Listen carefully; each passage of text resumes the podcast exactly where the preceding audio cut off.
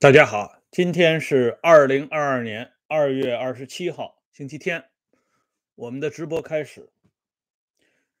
这个苏联啊，以前曾经做过一个实验，他就是说把这个呃一百只狐狸啊挑出来，挑出来之后呢，凡是啊发出怪叫的这个狐狸，他都马上处理掉。然后这个试验的结果就来了，哎。剩下的这些狐狸啊，就是幸存下来的这些狐狸，很快就会变得非常的乖啊，绝不会发出任何怪叫了。那么苏联就把这一套东西直接用到了外蒙古身上。这个五零后的啊这些老年人呢，他们小的时候，或者是他们年轻的时候。都最耳熟能详的这个苏联的那些老电影里边有一句著名的台词啊，叫“列宁同志让列宁同志先走”。哎，这是一个很有名的台词。那这个话的意思呢，就是说让领导干部先走。苏联在外蒙古就做到了这一点啊。昨天我们节目的结尾处说到这个乌兰巴托。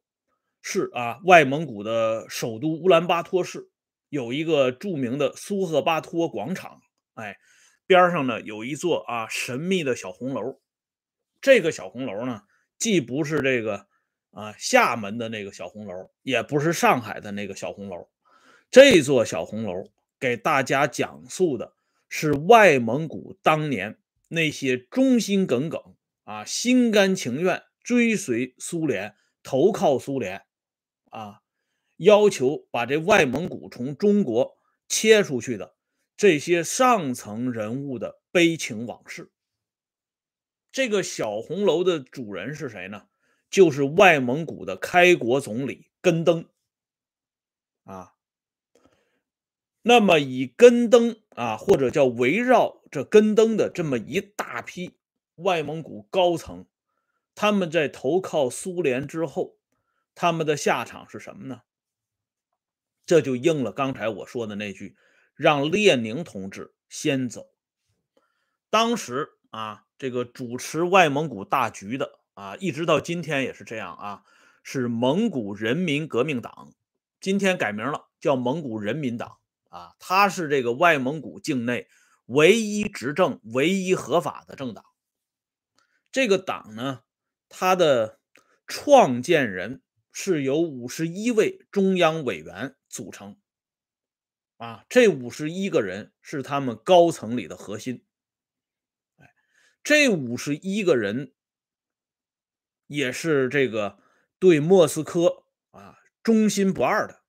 可是对不起啊，没有绝对的忠诚，所以莫斯科下令把这五十一名人民革命党中央委员都抓起来了。都抓起来了啊！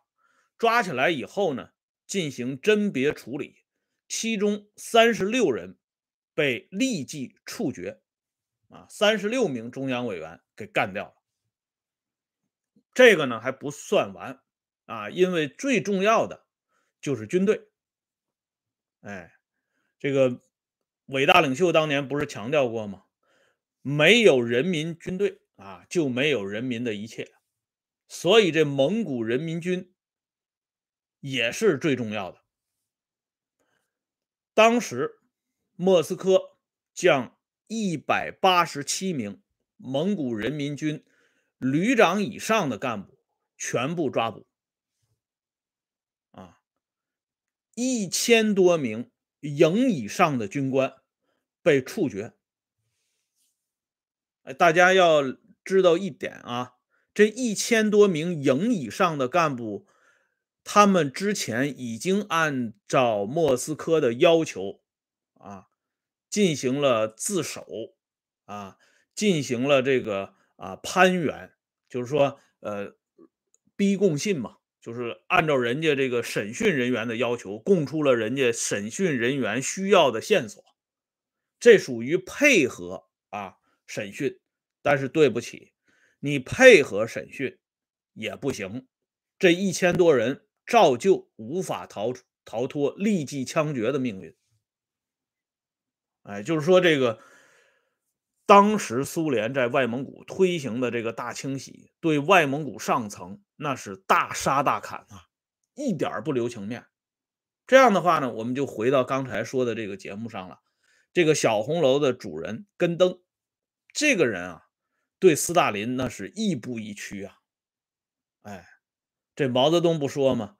啊，一开会就碰杯，一开会就碰杯，说的就是根登他们这路人。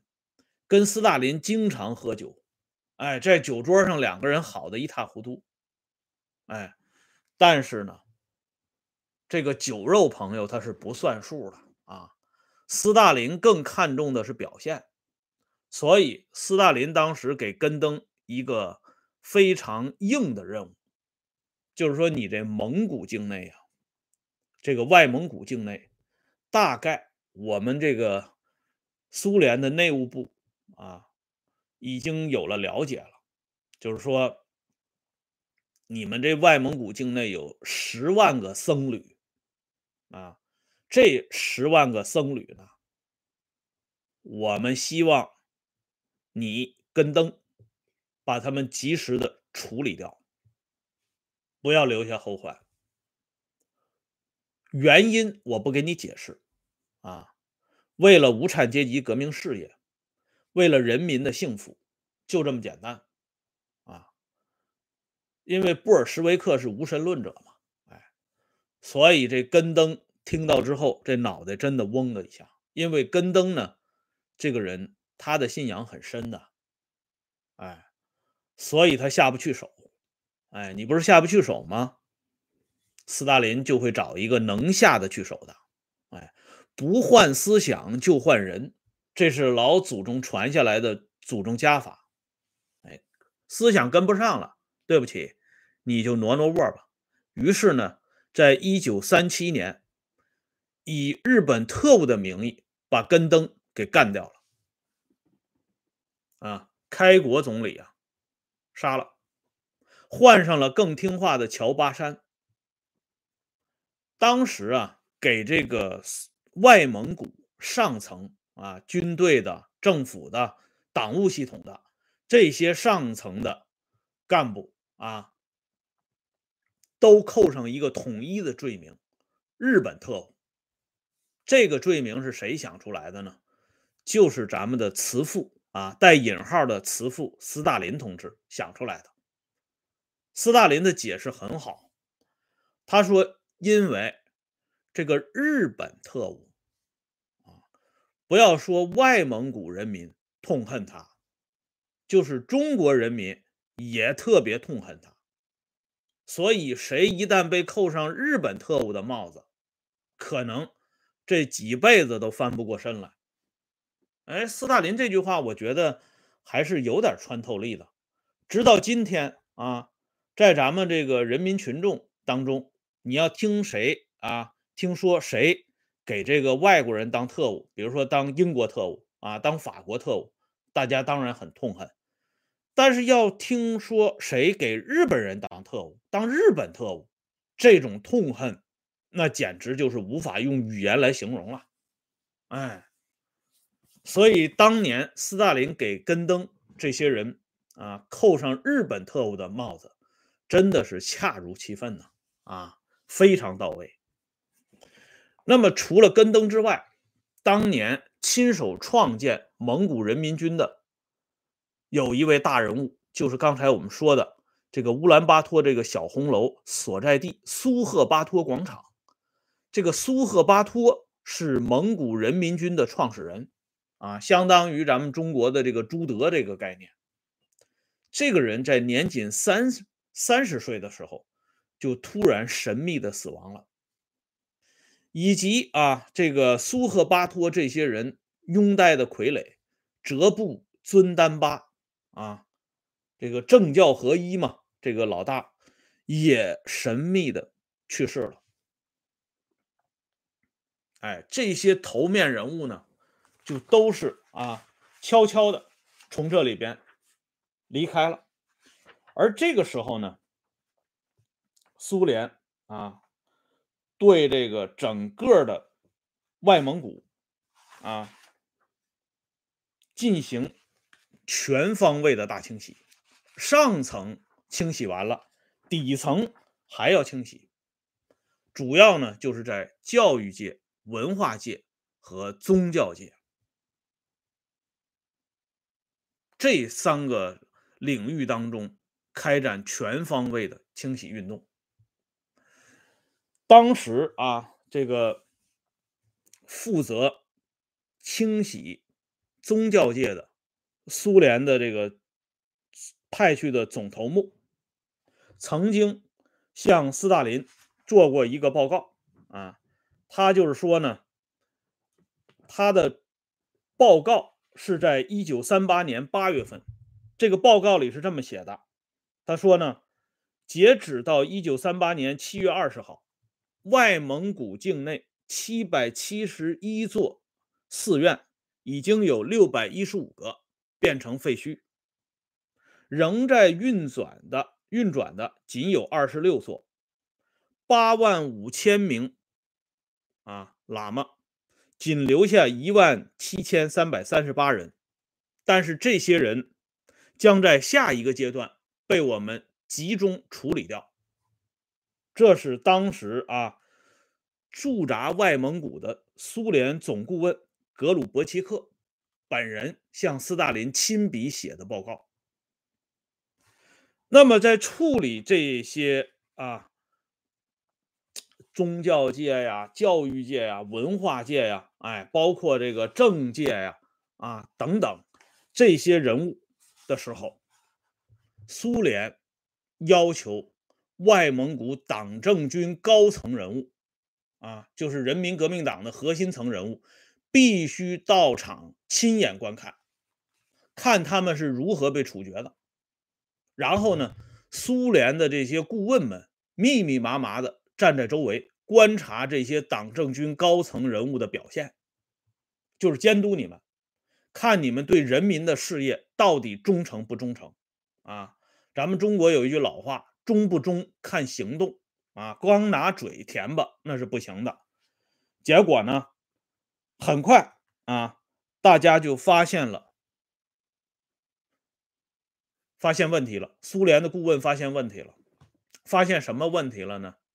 发现当时外蒙古的总理阿马尔这老爷子脸上居然流露出悲伤的表情。这下子不得了了，啊！马上这苏联顾问就把这报告送到了克里姆林宫。当时负责外蒙古问题的是斯大林的亲密战友，苏联最早的五位元帅之一的啊第一骑兵军的政治委员弗罗西洛夫元帅。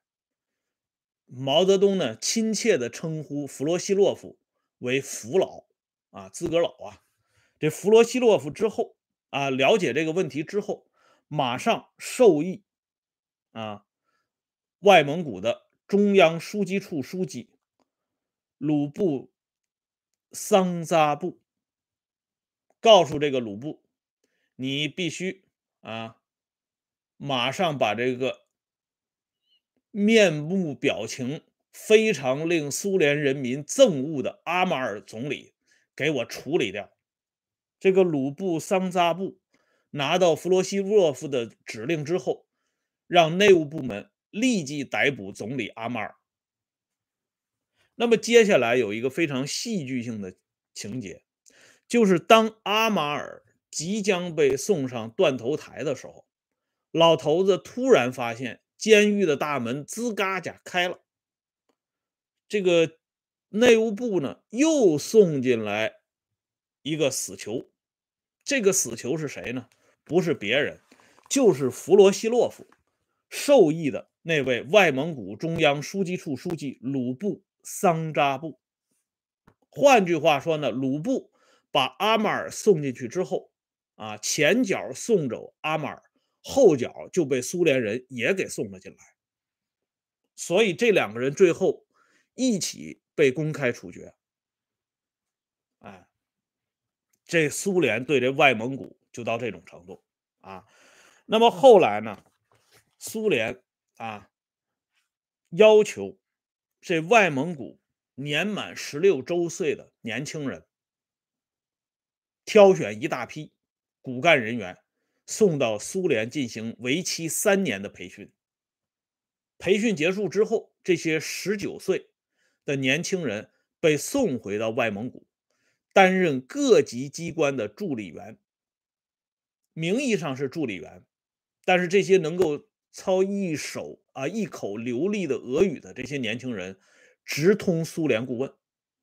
各个党政军机关有什么风吹草动，这个人民啊助理员呢，就可以马上向苏联顾问报告。所以，这个外蒙古党政军这个机关上上下下始终处在一种啊。战战兢兢的状态当中，对苏联下达的命令不敢有一点的违抗。哎，这昨天我们这节目不讲吗？为什么这外蒙古心甘情愿的啊投靠这个苏联？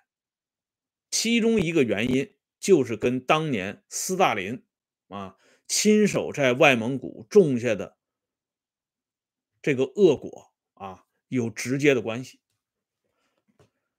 那么，苏联在外蒙古一共搞掉多少人呢？这个乌兰巴托的这个小红楼为大家展示了一组数据。这个小红楼呢，它的正式的名称叫大清洗纪念馆，哎，就是用来纪念在那个非凡的年代里。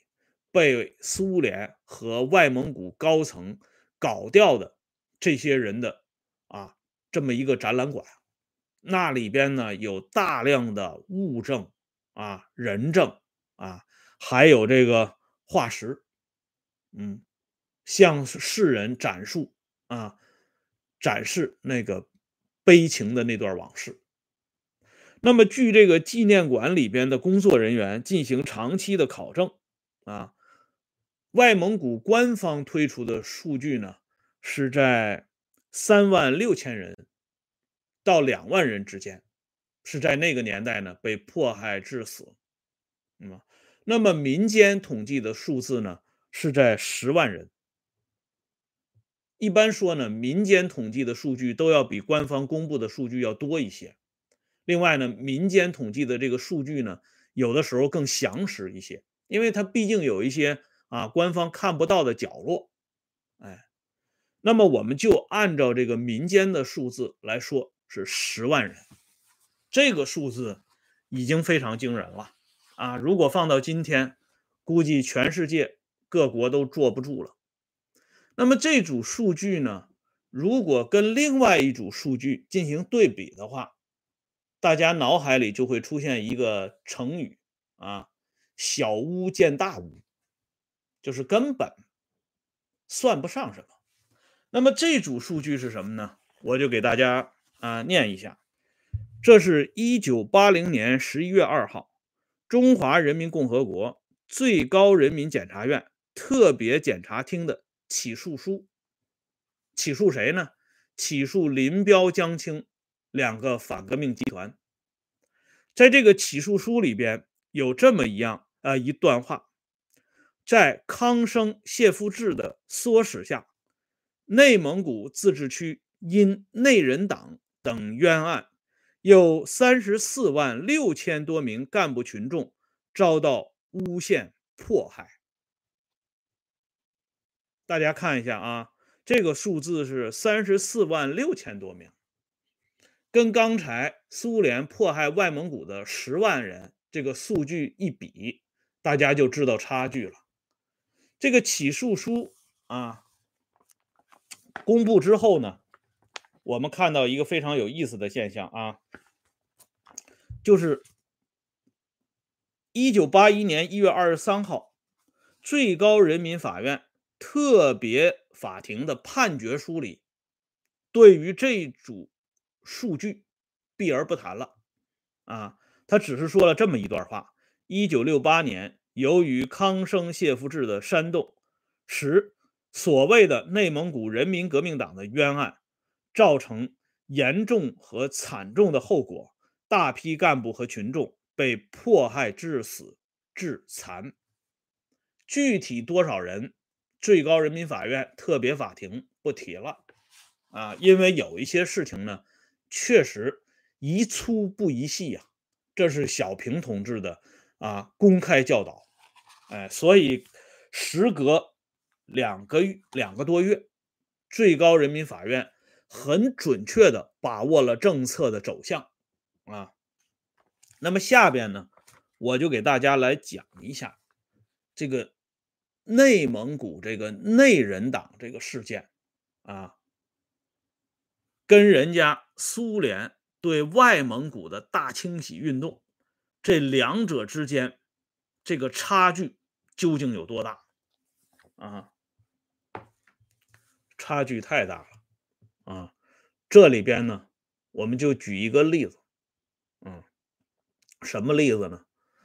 就是当时内蒙古军区。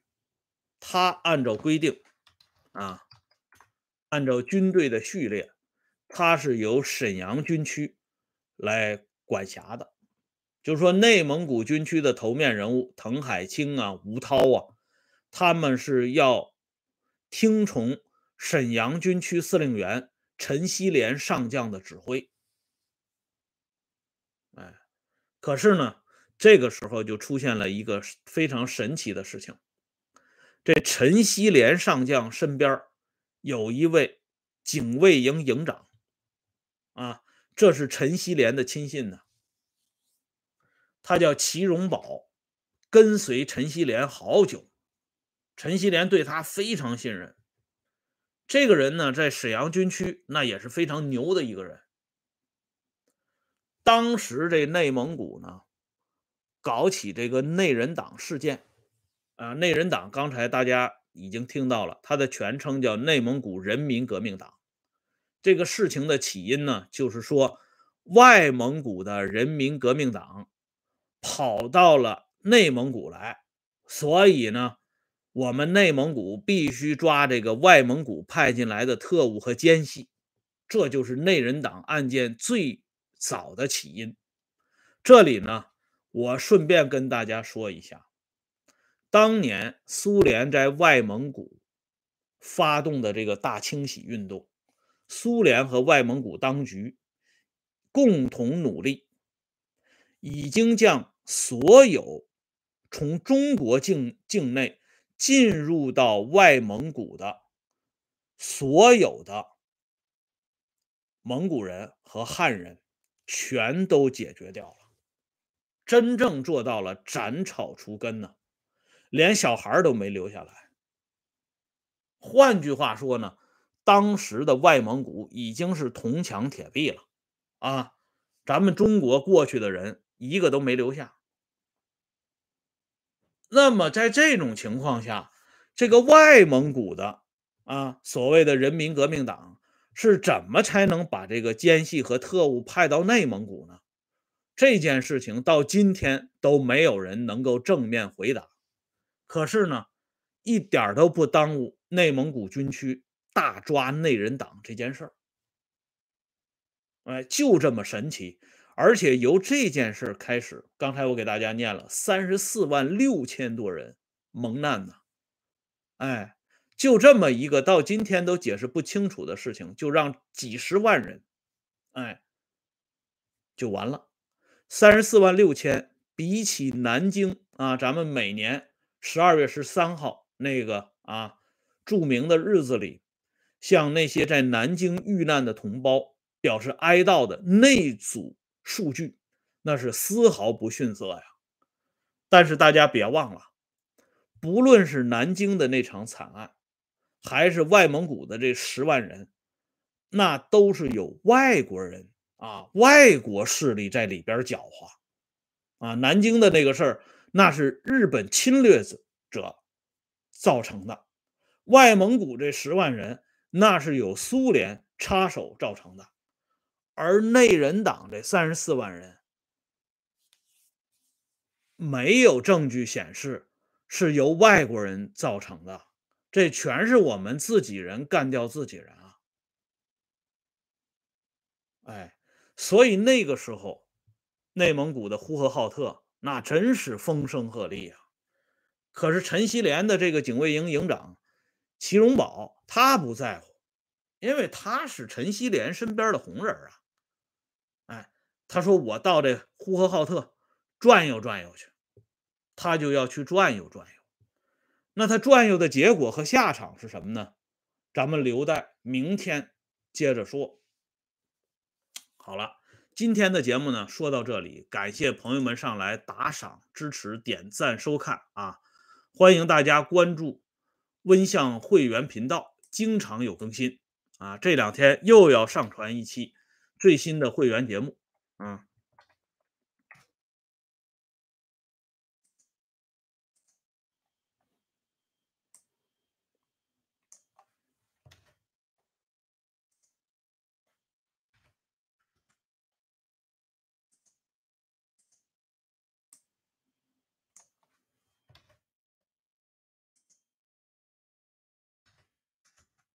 再见。